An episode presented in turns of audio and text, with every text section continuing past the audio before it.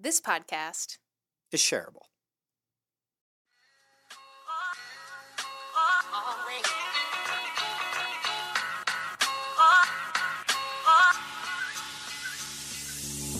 I'm going to go out on a limb and say this either is or will become your favorite podcast. This is Shareable, the show that's so good, you got to tell someone about it.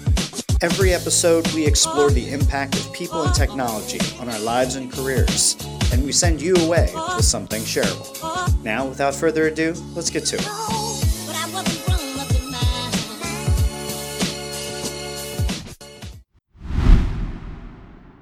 So in 2008, I was one of sports' original social media reporters when I became the first social media coordinator for the PGA Tour.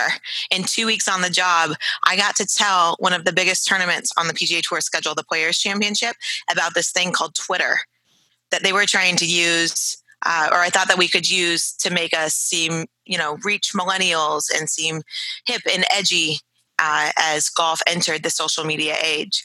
And my job then during the Players Championship tournament was eight days of learning how to tell stories on a golf course on a thing called Twitter.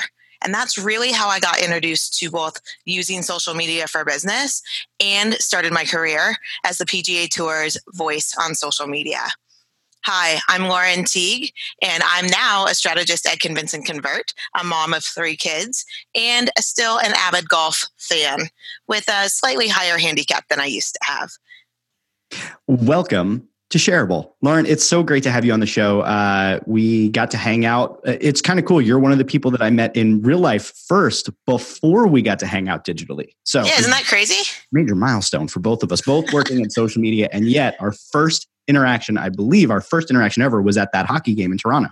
Right, it definitely was, or somewhere in the planning of said hockey game in Toronto. But yeah, I think um, it might have been during Facebook. You know what? Maybe that's true. We probably did start on digital because there was a little bit of coordination that needed to take place. Right. Yeah, I had to buy tickets, but yes, it was essentially our friendship, our relationship started when we uh, met up in Toronto and we were both there for an event. And I am a converted hockey fan. My husband loves hockey. So um, when he found out I was going to Toronto and it was preseason, he's like, you got to go to a game. So um, luckily, there's a handful of uh, you guys that also big hockey fans. And we had a great time. I mean, being in the mecca of something like that. I mean, it doesn't matter what you love, if it's sports or music or chess, like if you get to go to a place where like that is truly in the fabric of the community, then the experience just takes it to a whole nother level.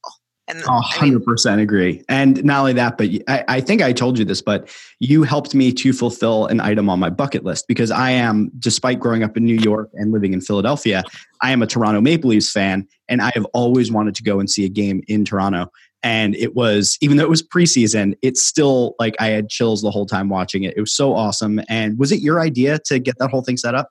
Oh yeah, I actually know a guy on the team that um, they were playing. So they were playing the Sabres, and one of the players now on the Sabres, I did some.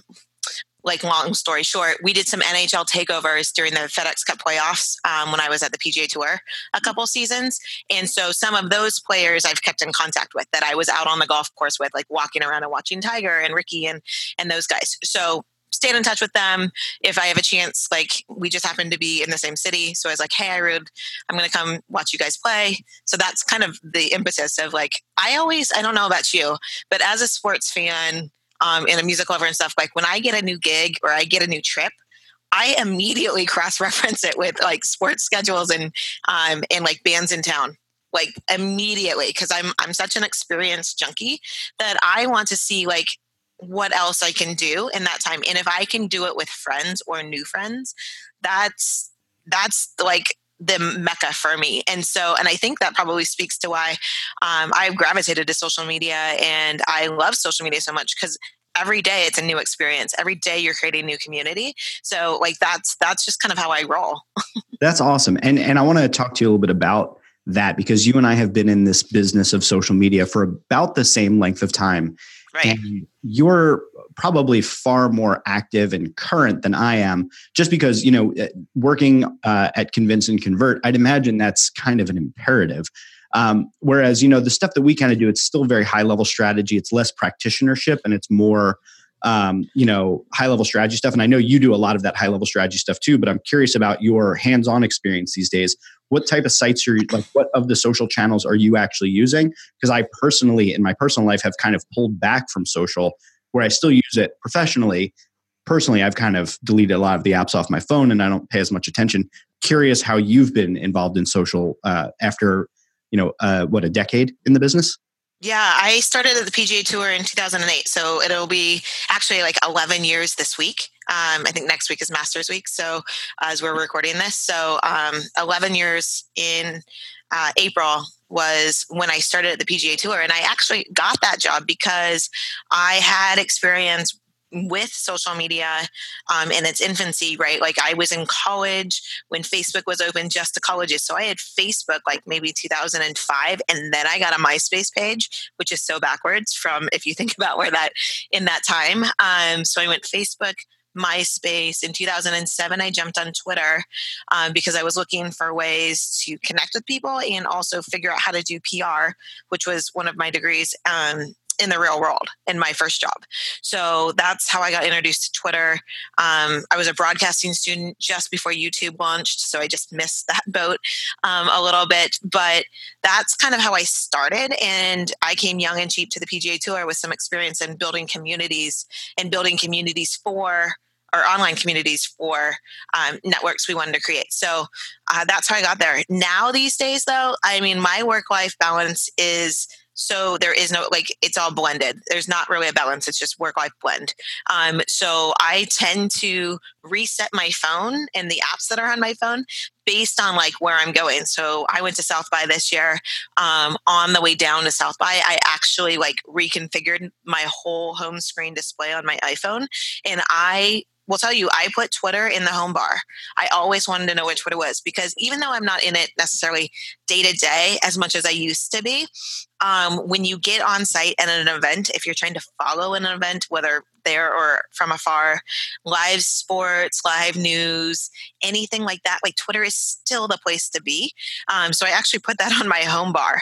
But day to day, um, I probably use Facebook a little bit too much because I like to see you know pictures of my friends kids but also more because i'm really tied into the groups. So i'm tied into a mommy group i'm tied into some speaking groups i'm tied into we have a group for convince and convert that we share um, updates together on and uh, i have groups for my kids childcare so i can see pictures of them through the day. So i find myself getting back to facebook. Um, i'm been using instagram a whole lot more and snapchat a whole lot less. Uh, i use tiktok every once in a while when i'm working on a new talk um, mostly because I can kind of bridge that gap and tell people about TikTok. Um, I think I have exactly one TikTok video um, on. I'm definitely what they call like a passive, like I'm a consumer of all the media. I don't publish maybe as much as um, people might think that I do, but um, yeah. So like on my home screen right now, Twitter, Instagram, within one touch i can get to snapchat and facebook. I've been opening reddit more. I think reddit's really interesting. I have kids birthday parties coming up so i've been on pinterest. Like it's just kind of this buffet to me. Um, social media is where i can really pick and choose based on what i need what i'm looking for. But you asked like am i in it day to day because of my job? I absolutely am in it day to day for my job and i'm in looking at my clients metrics and we're looking at what's happening because we do the really high level strategy stuff, but we also break it down and we're writing these amazing playbooks for our clients that literally say, like, if you're doing paid social, here's how you set up testing, here's how you set up ad groups to do that. If you're using you know messenger or whatsapp here's how to do that chatbot right? And and the and the tools you have to use. So i feel like i do stay pretty close to it because um you know even if I don't need to do it day to day or use it, uh, I'm going to need to teach somebody how to do that. So I want to make sure um, that I'm on on track with that. Yeah, that's um, that's. I, I remember being a little bit like that at one point, and I definitely have retreated a lot. You know, in my world, I, I got uh, my agency got acquired. And I've been spending a lot of time working on the business rather than in the business. So a lot of the actual hands-on work is being handled by other people, and I'm spending more time working on the business. So I'm, I'm really interested to get your takes on things because I feel like you're a lot closer to what was like our shared industry for a while, and I've been a mm-hmm. little more detached. So Um, I think this is actually a nice segue into the first thing I want to ask you about, which I think you kind of set up really nicely. But what's good about social media in 2019? If you look at it, what's good about it? Because as you can imagine, my next question is going to be the opposite. So, yeah. what's good about it right now?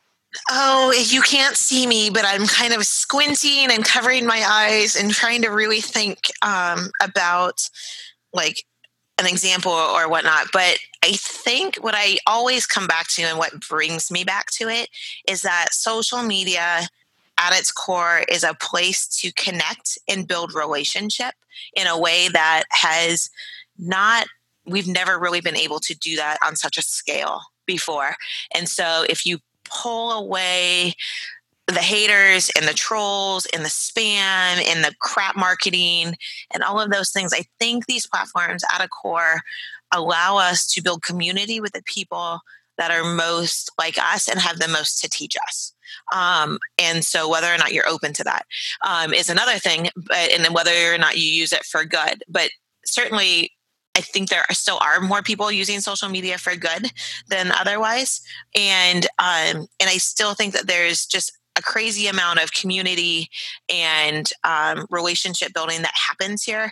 We're so much more exposed to things outside of like our neighborhood, our our small town or our large town um, and we you know whether it's stories from across the globe or stories that emerge from our backyard we we're seeing increases in fundraising and like the advent of gofundme's to help people. And we're seeing things uh, like just things that we can enjoy like sports and um, and content really being coming to us in a way that's never been before. So when i think about what's good in social media i think at the core just being able to connect people in a way that we've never been able to connect and in the power to use that for good is there um, that's what i still really really love about it. And then when you take that and kind of pivot the question from kind of at, at the highest level like not more generally speaking what's good about social and you pivot that to what's good about social for brands. Does that answer change at all? Because you know when you think about brands connecting with people it's it seems to me that the trend is less that brands are connecting with people and more brands are just trying to be clever and interesting in creating content that they broadcast. So they haven't yeah. really necessarily embraced what makes the medium different but um, the opportunity might still be there. If you were to look at it from what makes social media good for a brand, how would your answer maybe deviate or change or or, or what additions?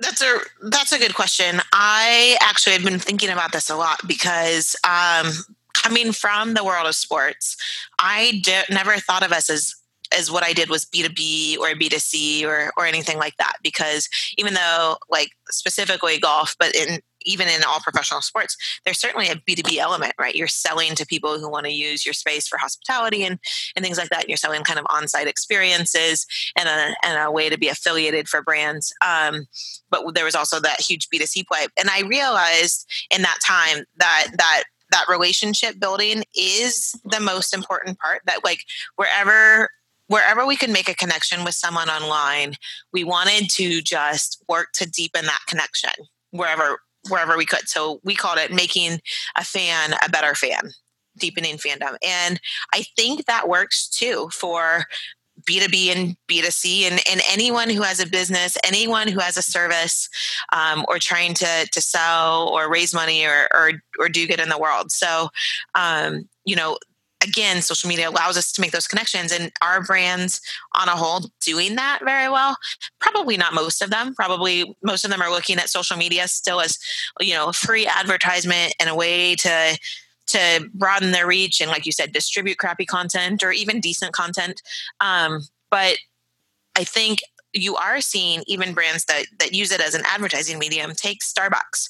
Starbucks has done a really nice job of of leveraging the community aspect, um, both on their own properties so like the the starbucks um, community that they have on their own platforms that you can go in and, and, make suggestions and that's how we got things like free wi-fi and free coffee refills. Um, but starbucks has also created other communities so i'm in one because i was interested and it's called the leaf rakers group on Facebook. And Leaf Rakers Society um, is 20 7,000 people who have an affinity for pumpkin spice or Starbucks, right? All things pumpkin spice and Starbucks. And Starbucks isn't administrating the group. They've got a ton of their baristas and their employees in there talking to people. Um, but mostly it's people who are talking to each other and creating community mostly around coffee or their shared interest of coffee. So there's a way, I think, to do both, right? You can use social as a distribution platform for your content in your marketing, but if you're not in it to, as a whole, if you're not measuring community um, and and the lift that you get in in how people feel you know the affinity metrics as well as the engagement metrics then i think that you're missing a big opportunity to to do something better with this platform than we could do with say tv yeah and i agree i think you know the the value that i'm currently seeing most out of social media are the tight knit private communities more so than anywhere else i think mm-hmm. they're and it might, it's probably not just me, but I feel like there's a general waning of hot interest in the news feeds. It's more that we have this kind of habitual, um, you know, finger scrolling on our device habit that just kills time in between things, but we're very mindlessly scrolling as we do these things. So some of the luster is worn off in that, but I think the place where we still are seeing that real excitement in in in the opportunities for connection do happen in those tight knit groups. And I, I for one would like to see more of what you just kind of talked about with Starbucks creating these communities because then they're creating the conditions. It's sort of like a petri dish that they're letting the cultures grow of people talking about things that are important and relevant that they can kind of peek in on. Maybe you know advocate uh, certain topics or or get answers to things in real time of what they're what they're looking to potentially make and changes in their business but i see few and far between businesses that are thinking like that because mm-hmm. it's so roi focused which makes sense your business you got to make money but um, i think that the incentive structure in what we've done not what we but like what the platforms have done with social towards the push towards advertising has made it where advertising is the smarter strategy in in many cases but i want to take that and kind of turn then to the antithesis of it and get your take on what's bad about social media right now. Because I'm sure when you started doing this thing called Twitter for the PGA Tour, there was a magic back in that time. I don't know if you remember when I close my eyes and I think about, you know, 2008 to 2010 social media, like my heart just gets warm. I'm like, oh, the people and the people that you meet and the niceness and the vulnerability. And wasn't it just sprinkles and rainbows. So I look back to that and I, I now look forward to the way that I think about just going into any comment section, except maybe Reddit. It's funny in Reddit. But everywhere else, you go into the comment section and you come out feeling like you're covered in just garbage. You're just covered in this sludgy nastiness. What's your take on the current state of what's wrong and bad in social media right now? I mean, we could have a whole podcast on on the things that we would like to see better, right? I mean, it's and, our podcast. We can do whatever we want here. I, right. I, I, and, but I, I feel like we'd walk away with it feeling all those things that you just you just mentioned, right? Like dirty and sludgy and and just bummed out for the rest of the day. I won't let us go too far down that rabbit hole. All right. Um, but certainly, you know, you can look at it from like marketers took it over, right? Marketers saw an opportunity and they took what was you know built as a community platform first or a way to connect and and turned it into a sales channel. Um, you know those early days of of twitter especially right? You every friday there was you know hashtag follow friday or hashtag ff and you you called out people that you liked that you respected that you thought other people um, should you know were worth a follow. But when's the last time you or i actually posted a follow friday to to promote people that were doing good or, or fun things in this in the platform and even beyond that um, I remember when it wasn't just Follow Friday, but like every time, every day, you'd say like, "Hey to my new followers at Jeff Gibbard and at you know like on all of these things," and you would just list them out, and you'd be like, "Hey, I'm here. I'm a real person, and I can do this." And we surely don't do that anymore um, in in the same way and scale. So just in a like in a decorum fashion. Um, I think the the decorum and the etiquette of social media is has gone far, far away from what it was, you know, seven to 10 years ago. Um, I also think that the platforms themselves have to shoulder the blame of allowing uh, so much hate and uh, spam and the things that we know because it's the internet are going to appear, but just doing that. And it's interesting that just recently we're seeing quote unquote more calls for regulation more um, even from the platform founders themselves to say like maybe we do need to do this and whether it's on our terms or the government's terms or the world's terms but we need to be more responsible with how people are using our platform and you know everything from what the truth is um, to uh, to how you really connect in in foster those relationships. So I, I truly think that there's probably more, um, it's more e- easy to pick out the, the, some of the bad and the negative, um, and certainly, like you said, the comment sections, whether it's your local community groups or on a brand. Um, and I think there's probably just too much of a, a, feeling of trying to be everything all at once in all of the places. Um, so I really you know when we're thinking about clients we're thinking about who are the audiences that re- they are really really trying to reach. And we're also thinking about who on their team um, who's actually doing this um, who's being the community manager who's creating the content because those those things have to be taken at scale right? You can't expect a team of one or five to be managing five channels and doing community management, customer service, content creation, content production, you know, and just like keeping everything up and running at a, at the scale of trying to compete with you know the biggest brands in the world. So um, i always look at it from a people side like who's who are the audiences? So you can understand where they need to play and who's on your team like who's actually tasked with this because you have to respect you know what they're doing um, and what they can really do where they can put their best foot forward. Then pick the channels that you really want to play in because you can it's okay just to be in one social network or two social networks. And truthfully, if you're a business and you want to be on Instagram, you also kind of have to be on Facebook because they're so interconnected connected now. But like i'm launching a new podcast with my friend and we talked about like what channels do we really want to be on. It's just her and i managing this. We know that the goal is to create a community. So but we really wanted to be on Instagram because of how Instagram's set up. Now we have a Facebook page. We don't care about the Facebook page. We really want the group. Um, that goes back to like what you said, like that small community is is key. That private community and that private network is key.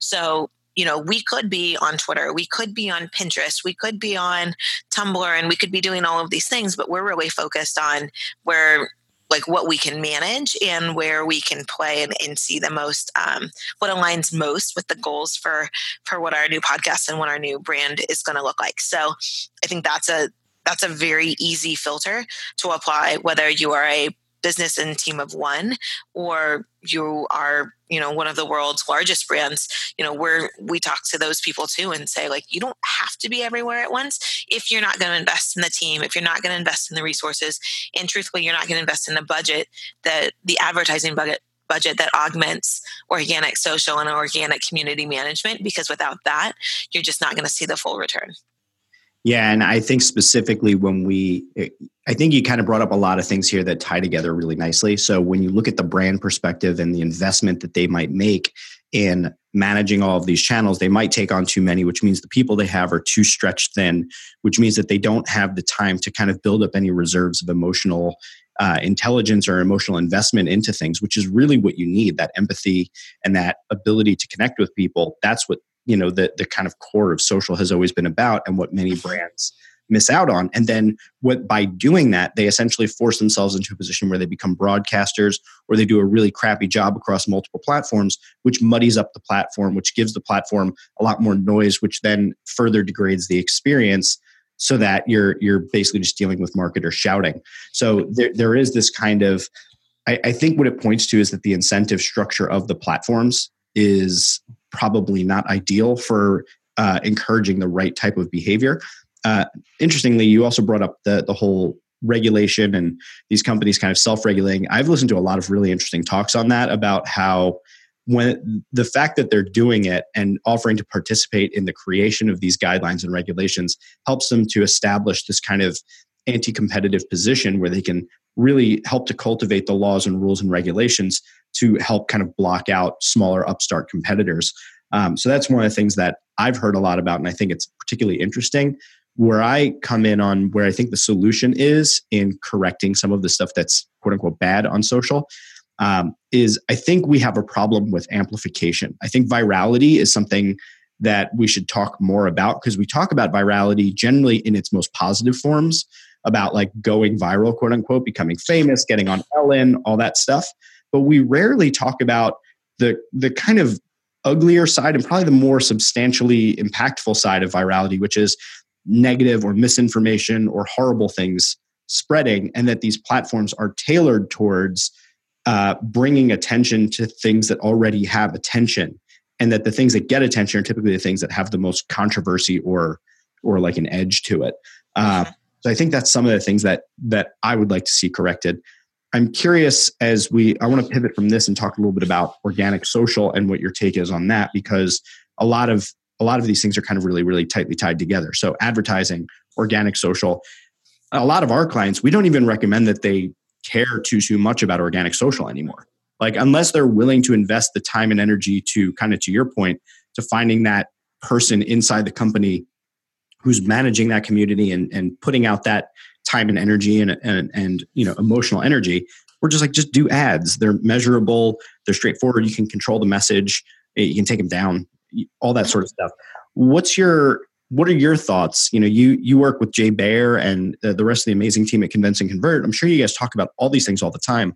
What's your take on what's happening with organic social media? And is it even worth it anymore for brands to even worry about that well, uh, I I would like to champion organic, um, mostly because we know that um, like content in in organic social like having a content marketing strategy then social becomes a distribution channel which is great. And so i think that you have to have kind of both but you have to for us, it always remains rooted in what's your content look like and what's your brand look like in doing. So whether it's content marketing, social media, or word of mouth, it's it kind of all ties back to what's the brand willing to invest and willing to do, whether it's in resources to make great content, whether it's in um, resources to manage communities and, and grow them that way, or um, whether it's you know putting resources towards creating some remarkable and repeatable experiences for all of your customers like talk triggers so um,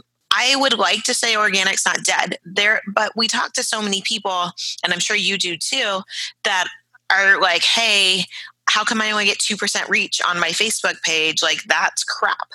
And like, yeah, of course it's crap. Well, social media hasn't been free for years, right? Five, six, seven years. Once they really all went public and, and needed to report to shareholders, um, not only did they incentivize the platforms, the things in the newsfeed, the the types of content that keep people on the platform and keep people engaged for longer, such as video, but you know, then they also need to be creating um, revenue that gets di- distributed to their shareholders and keeps their stock prices high.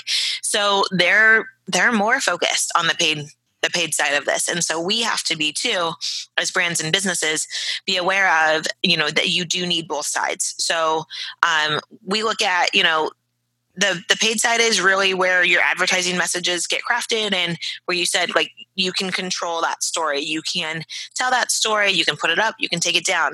But the thing about social is that people can still engage on those paid messages and that still lives there. So one client i'm working with um, they do incredible marketing uh, efforts and they run um, hundreds of programs across uh, communities across the united states. So in their facebook marketing not only are they looking at what's happening on their organic page um, on their Facebook page and looking, but they're looking at all of the comments being left in the uh, the ads for all of these different communities, right? So they're really in tune to what any specific any individual person is saying on any specific ad and they want to be in and responding to it as soon as they can which i think then speaks to like even if it's paid even if it's organic there are still people on the other end and so you need to be uh, expecting or it's important to be expecting that and important to still have a commitment to um, to do that. If not,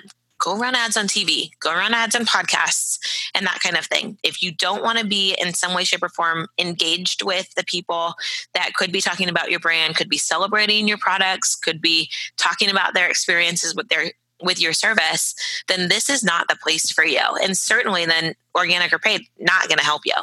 But would I like to see more people think about organic? Yes. Would I like to see more people think about you know building community and community management as an extension of their organic yes because if you just post a video series like a two week video series on your page and expect it to do anything you're just not going to see the returns as if you say okay i produced a two week you know video for two weeks and a whole series of content and I want to put it on my Facebook page, my next question is what else are you going to do with it? And also, what are you expecting it to happen? Because you probably need to use that video in your email cadence. You need to use that video um, and and put it into YouTube or promote it or break those videos down into something that you can use as a pre roll or an ad. So it's not just about like kind of where the content goes. I'm just going to create this thing and it's just going to go to Facebook. But when you're thinking on a brand level, it's what do I want what do I expect to get or what do I want to get because of this content? What do I, what actions do I want that audience to take? And then where's the best way to distribute it? Because just one, you know, one week or two weeks on a Facebook page without any additional promotion might do okay, but it's not going to give you the return that you could get if you thought about distributing that um, in a lot of different ways and putting some budget behind it. It's so interesting that um, that it's such an uphill climb, given that when social kind of came out and became a thing, and we started talking about it for business, that all of the conversations were they were pretty kumbaya in the early days, and sure. I miss that.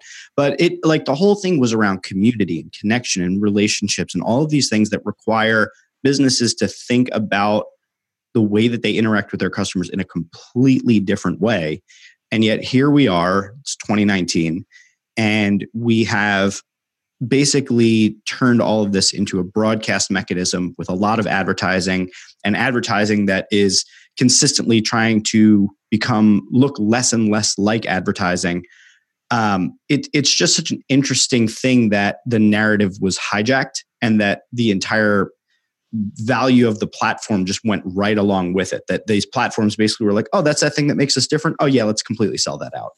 it, it's interesting that that happened. I'm, uh, I'm curious what your thoughts are on things like uh, native advertising or the um, the the kind of policies and procedures that they put in place on a lot of these advertisements to try and make them look more like organic content while at the same time making organic content harder and harder to use as as a uh, tool for for achieving reach and for ultimately getting leads and sales and things like that. What are your thoughts on on some of the uh, things that have come out recently, more recently, that are a little bit tougher to tell the difference between organic and paid? Yeah. Um, well, I'm glad I studied up on this because I listened last week to your conversation with Melody, mm-hmm. with Melody, and awesome. it was all brand journalism versus native advertising. So um, hopefully, if someone's listening to this and hasn't listened to that, um, cue that one up next because you guys had a great conversation, um, much along these lines. Uh, I think, I honestly think that native advertising and uh, content content partnerships works really well for people who have a story to tell or want to be involved in a message that they don't necessarily have the the time resources or know how, how to produce. And i think that that's really where um, that works. And I remember when I was hearing your guys' conversation about that, I was really thinking back to um, my days at, at, the PGA Tour when everybody would come to us, like our sponsors, the people that were buying on the website, buying ads, and even um, tournament sponsors and and partners, and they'd come to us and they're like, "We just want to be in social." And then the sellers would come to us and they'd be like, "Hey, you've got to make these like mentions," and I was like, "No." No, because that doesn't work for me. Uh, that's that's not the fit of our voice and our tone. And so we instead worked together and I said, here are like 10 content ideas of things that I would absolutely love to do. Um, for our audience. I know our audience will respond to this. I know that this is going to be a thing that will work.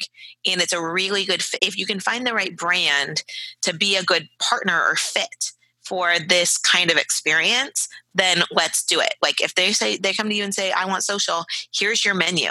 Here's the things that we can do.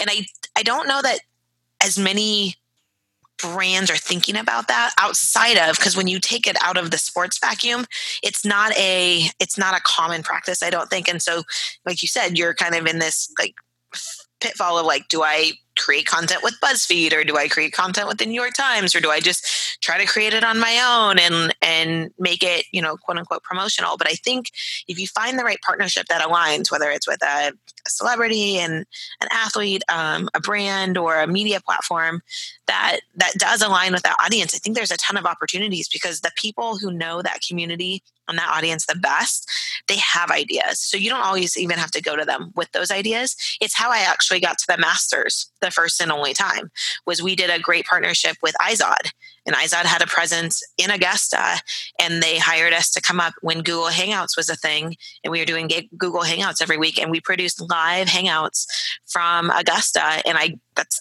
my first and only time going to the masters right because we had the they wanted to tap into something that we were doing because they knew that that was going to be a better more organic experience for the audience that they were trying to reach in the golf space at that time. So it can totally work, right?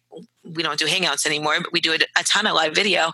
Um, so that I think there's always opportunities for brands and businesses who you know want to take that step and want to have a part and just exploring those partnerships are a good thing to do because you might not have the audience, the reach, the content development in house, but you might have access to something else that they can they can use to really make that content partnership work. Yeah, yeah, I absolutely agree, and I'm glad you brought up the the episode with Melanie because that was such an eye opening experience for me because I've been very, I've knocked native advertising uh, a lot, and I think she really helped to reframe the conversation for me because I think what kind of what we're getting at, and I think what you nicely alluded to is that there's this kind of underlying factor that helps to make it either kind of icky or really um, effective, and that is uh, authenticity and and kind of like a, tr- a, transparency to the process of it right? So if you're doing it like facebook where you've partnered with i think it's a daily telegraph to just write positive stories about you because you need to bury all the negative press that's a crappy use of of native advertising or brand journalism right? Like right. you are totally absolutely agree. trying to tip the scales one way or another. But if to kind of the point of the conversation i had with melanie if you're thinking about your brand content as a journalist and bringing that level of thinking and due diligence uh, into the picture and you're being transparent about those relationships and you're finding the right partner where the content is simply great content you've brought together um, you know the brand that represents it and then maybe the journalism talent that can help to produce that type of content that's a whole different sort of thing. And i think this actually dovetails nicely into the, the kind of last thing i want to talk to you about today uh, is influencer marketing. I think the same kind of rules apply here because, uh-huh. you know, I remember again, early social media days, there were people who were influential and there were people who were being reached out for their large Twitter followings. We're charging obscene amounts of money to just post a tweet or something like that. And now we've reached kind of like peak Instagram model influencer 2019. And, um, you know, the whole world of influencer marketing it's like the good idea gone bad in the same way that we could probably look at brand journalism versus native advertising in the same way that if the intention is there to be upfront and honest about what your intentions are and what you're doing and finding the right partnerships and divulging everything and really just being totally open about the whole process i think something like influencer marketing is exceptionally powerful. There are a lot of brands that i love Puma could basically sponsor me and I would gladly, I would I'd talk about them regardless. But like right. Puma came to me and they were like, yo, you're getting a free pair of sneakers every three months. I'd be like, I will talk about you on every episode of Shareable. Puma, if you're listening, this is this is my call to you. Um, right. Um, I also just currently wearing my Pumas. Um, so you can we are soul sisters. Some of that that love right here. you got two takers here, Puma. But I guess the point is that like I authentically love that brand. So for them to come and reach out to me and form an arrangement with me, even if it was paid or not, the, the truth is everybody knows I wear bright red Pumas. That's my thing. So that's real. That's authentic. But like when you have someone like Kim Kardashian who's like, you know, hawking TurboTax, I don't know if that's a thing, but it wouldn't surprise me if it was. It's like, look, Kim, you're not an accountant. You're not a tax professional. Why are you talking about TurboTax? This is a weird connection. Um, so I, I think we've kind of gone off the rails. Do you have any sense uh, or, or I guess, do you have any optimism that we're going to be able to write some of these ships? I mean, we've we've kind of touched on a lot of different places here, but the algorithm favoring, uh, you know, hot content that's potentially negative or spreading misinformation because it's got a lot of engagement. We've got influencer marketing, we've got brand journalism, or uh, in I guess more appropriately, native advertising, where there's this major push for businesses to act without any emotional intelligence. They just want to check the box and pay for it and aren't worried about being unethical at all so that they can get their message across. And this is what's layering over the kumbaya of 2008 social media. Are you optimistic that we can turn any of this around? Regulations, breaking up Facebook, any of that? Is there anything that can be done? Or is it just that you kind of have to take the opportunities that you have right now, do the best that you can, operate up front, and, and just try and day in and day out do the best you can? All right. So my kind of motto for the year has been social media realist or realism.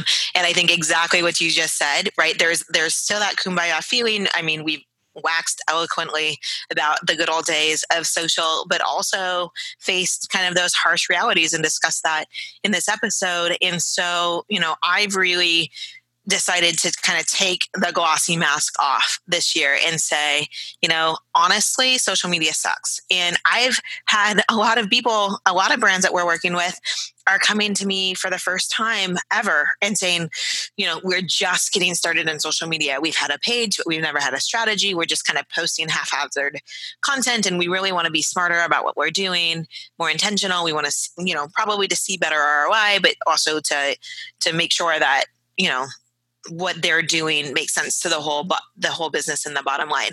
And so on one hand i'm like okay this is great. All of these companies that have been in you know slow to move industry um, or haven't taken social media as seriously in the past you know we're we're over a decade in in quote unquote professional social media for business. So um, you know so i can see that and i want to help them and i want to get them going and i want them to do organic and i want them to do community management and have that paid you know piece to to augment them and i want them to break through the clutter and, and all of these things and create good content.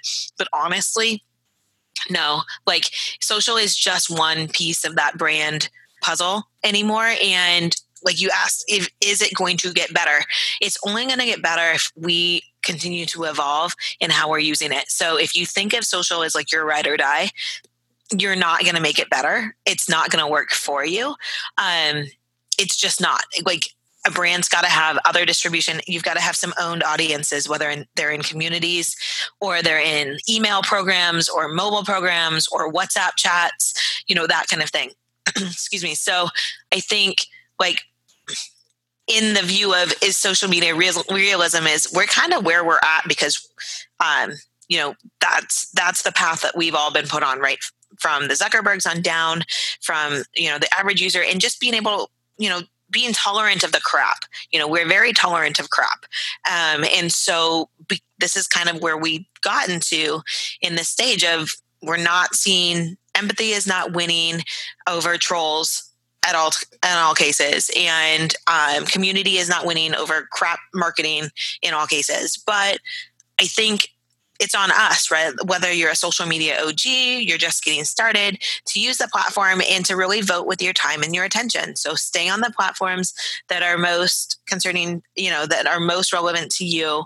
Connect with the people that you want to connect with in the ways that you want to connect with. And if that means deleting Facebook from your phone or spending more time in one to one messaging apps, like go do it because as the audience, we're going to vote with our time and our attention.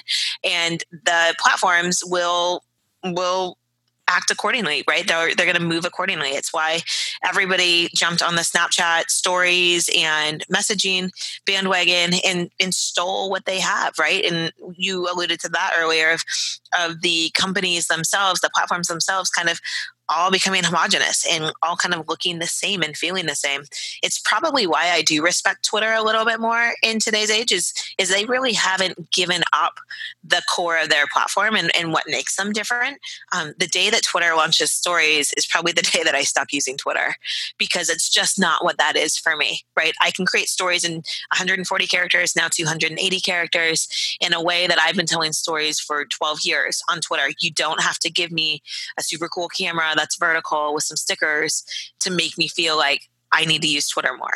And so again, voting with our with our time and our attention is going to be the only way that we can influence that but if you are running a brand if you are doing social and content marketing then you can also strive to be better and get that return um, in a way that that really makes sense to you I agree with you 98%, except I do think that a stories platform on Twitter would be cool. I just think they can't copy the exact stories platform, which is the thing that's actually kind of confused me why everyone has done the exact same stories platform.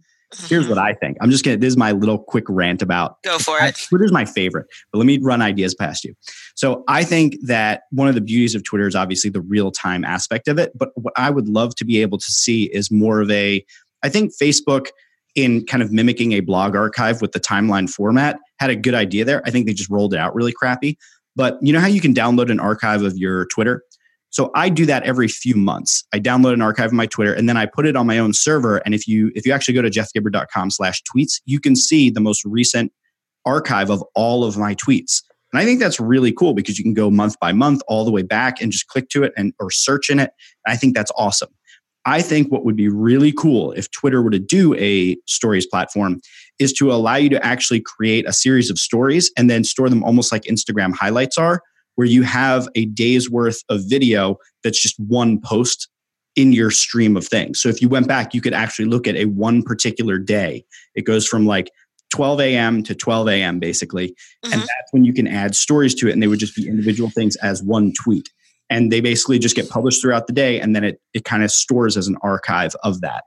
And then it doesn't get deleted like all of these other. That's the thing I don't understand. Why the hell would you invest any time in something that disappears? That's the dumbest thing I've ever heard. And I still believe that. And it's still a thing I had a problem with Snapchat about is you can't convince a business, yeah, you're going to invest time and money in creating these really awesome videos.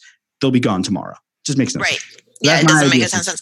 So actually, while you're saying that, um, I think Twitter moments are actually halfway there.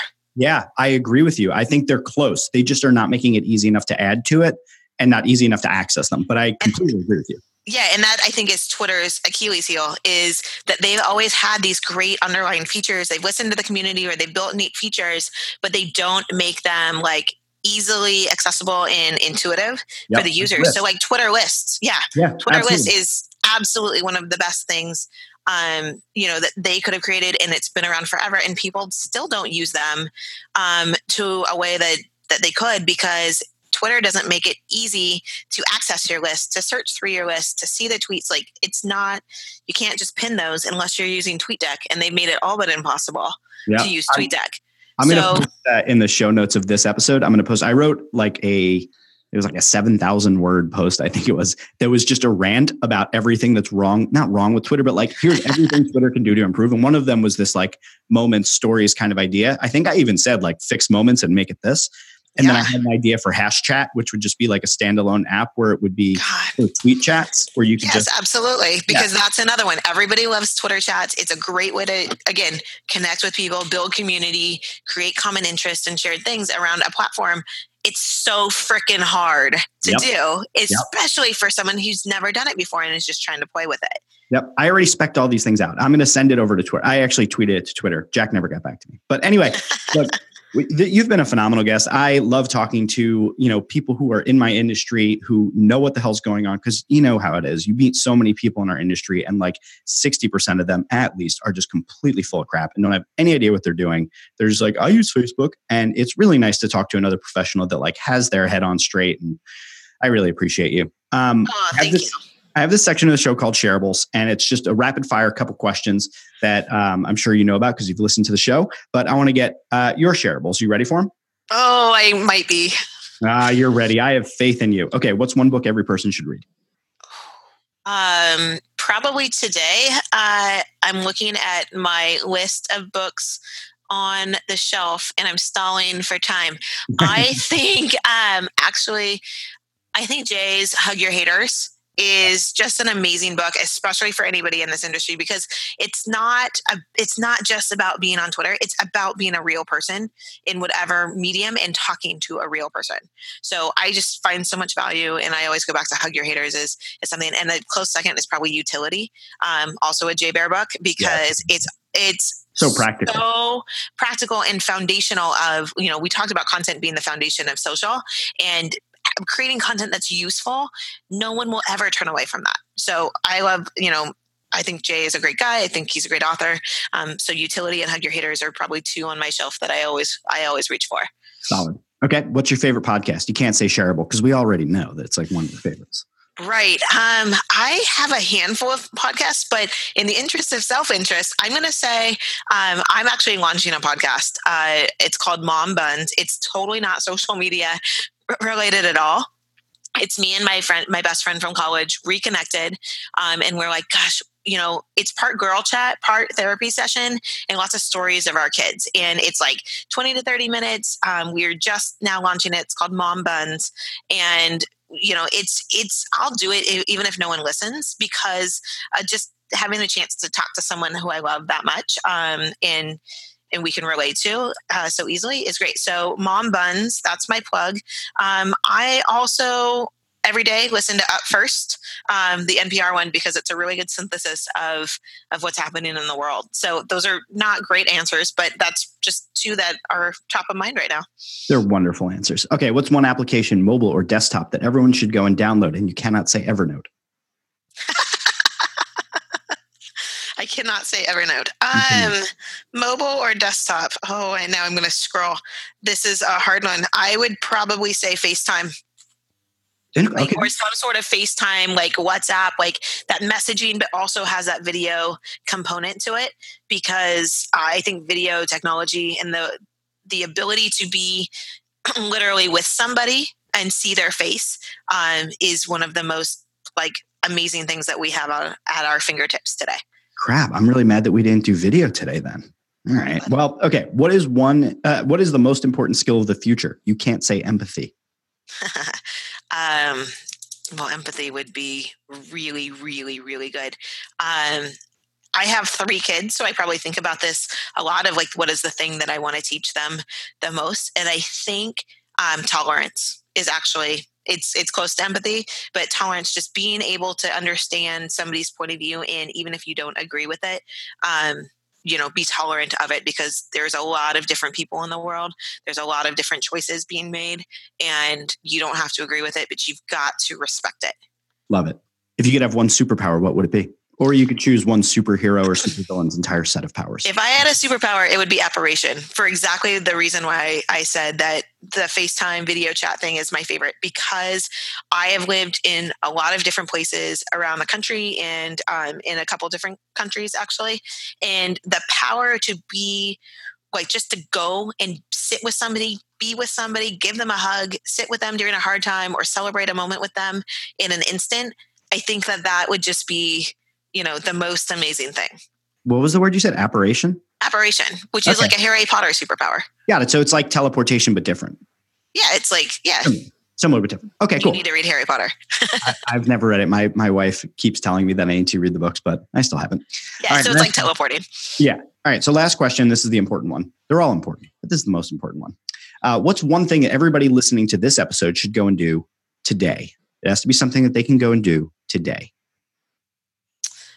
if you are a Twitter user, go on Twitter and find a handful of new followers or people that you want to connect with and reach out to them. Send them public tweets or private tweets that say, Hey, I really like X, or I want to, you know, I wanted to tell you this. Um, and if you're not on Twitter, find someone that you care about and write them a note, pick up a phone, or send them a text that says, I'm proud of you, I love you, whatever, because life is just way too short. And we miss so many of those moments. And if we don't prioritize them, um, you know, there's opportunities for regret. And that's one of the things I try hardest not to have. Absolutely love it. All right, where can people go and be social with you? Now's your chance to tell people what you're working on, where they can go to get involved, and how they can help you. Okay, great. Um, I am on the socials as Lauren T, letter T, uh, Teague, my last name, and I'm sure Jeff will put that in the show notes. So Twitter and Instagram there. I also I dropped Mom Buns um, is mombuns.life on Instagram, on Facebook, and on the web, and that's what I've been working on. I'm also appearing at a, several uh, digital summits or across the country this year doing social media master classes and um, and giving talks on using social um, for better for better outcomes. And uh, the last place you can find me is on the convinceandconvert.com website and blog. Uh, not only do we do the consulting, I also get to contribute research reports and blog posts to the Convince and Convert Convert blog, which is one of the world's best content marketing blogs. So um, you can find me in all those places. But honestly, I'd love it the most if you just send me a tweet to say hi. Awesome. This has been so much fun. There's so much good information in here. I think everybody listening to it should probably tell somebody about it, which I guess would make this show shareable. Yeah. Wait, the show's not over yet. I have some important announcements. If you made it this far, you're clearly a dedicated fan, or you're in the middle of vacuuming and just haven't hit stop on your podcasting app. Whatever the case, we want to thank you. We're not just music to your ears, we're music to your inbox. If you subscribe to our email list at shareablepodcast.com slash subscribe, not only will you get access to our private Facebook group, you'll also get all of our blog posts, newsletters, special announcements, and more. You won't find any of that in your podcast feed. You can follow the show at shareable underscore pod on Twitter and just shareable podcast on everything else. You can find Jeff online at jeffgibbard.com and you can connect with me on Twitter at Caroline Stone because I don't have a website yet. So go ahead, call us, leave a message, subscribe to our list, leave a rating, review us on iTunes, tell a friend, tell your mom. If she's like my mom, she'll love it. And now for the thank you portion to all the folks that make this podcast possible. Shout out to DJ Quads for the use of our theme song Always and A Himitsu for the use of our outro song Adventures. And a big thank you to Ray Bueno for all of that sexy production value.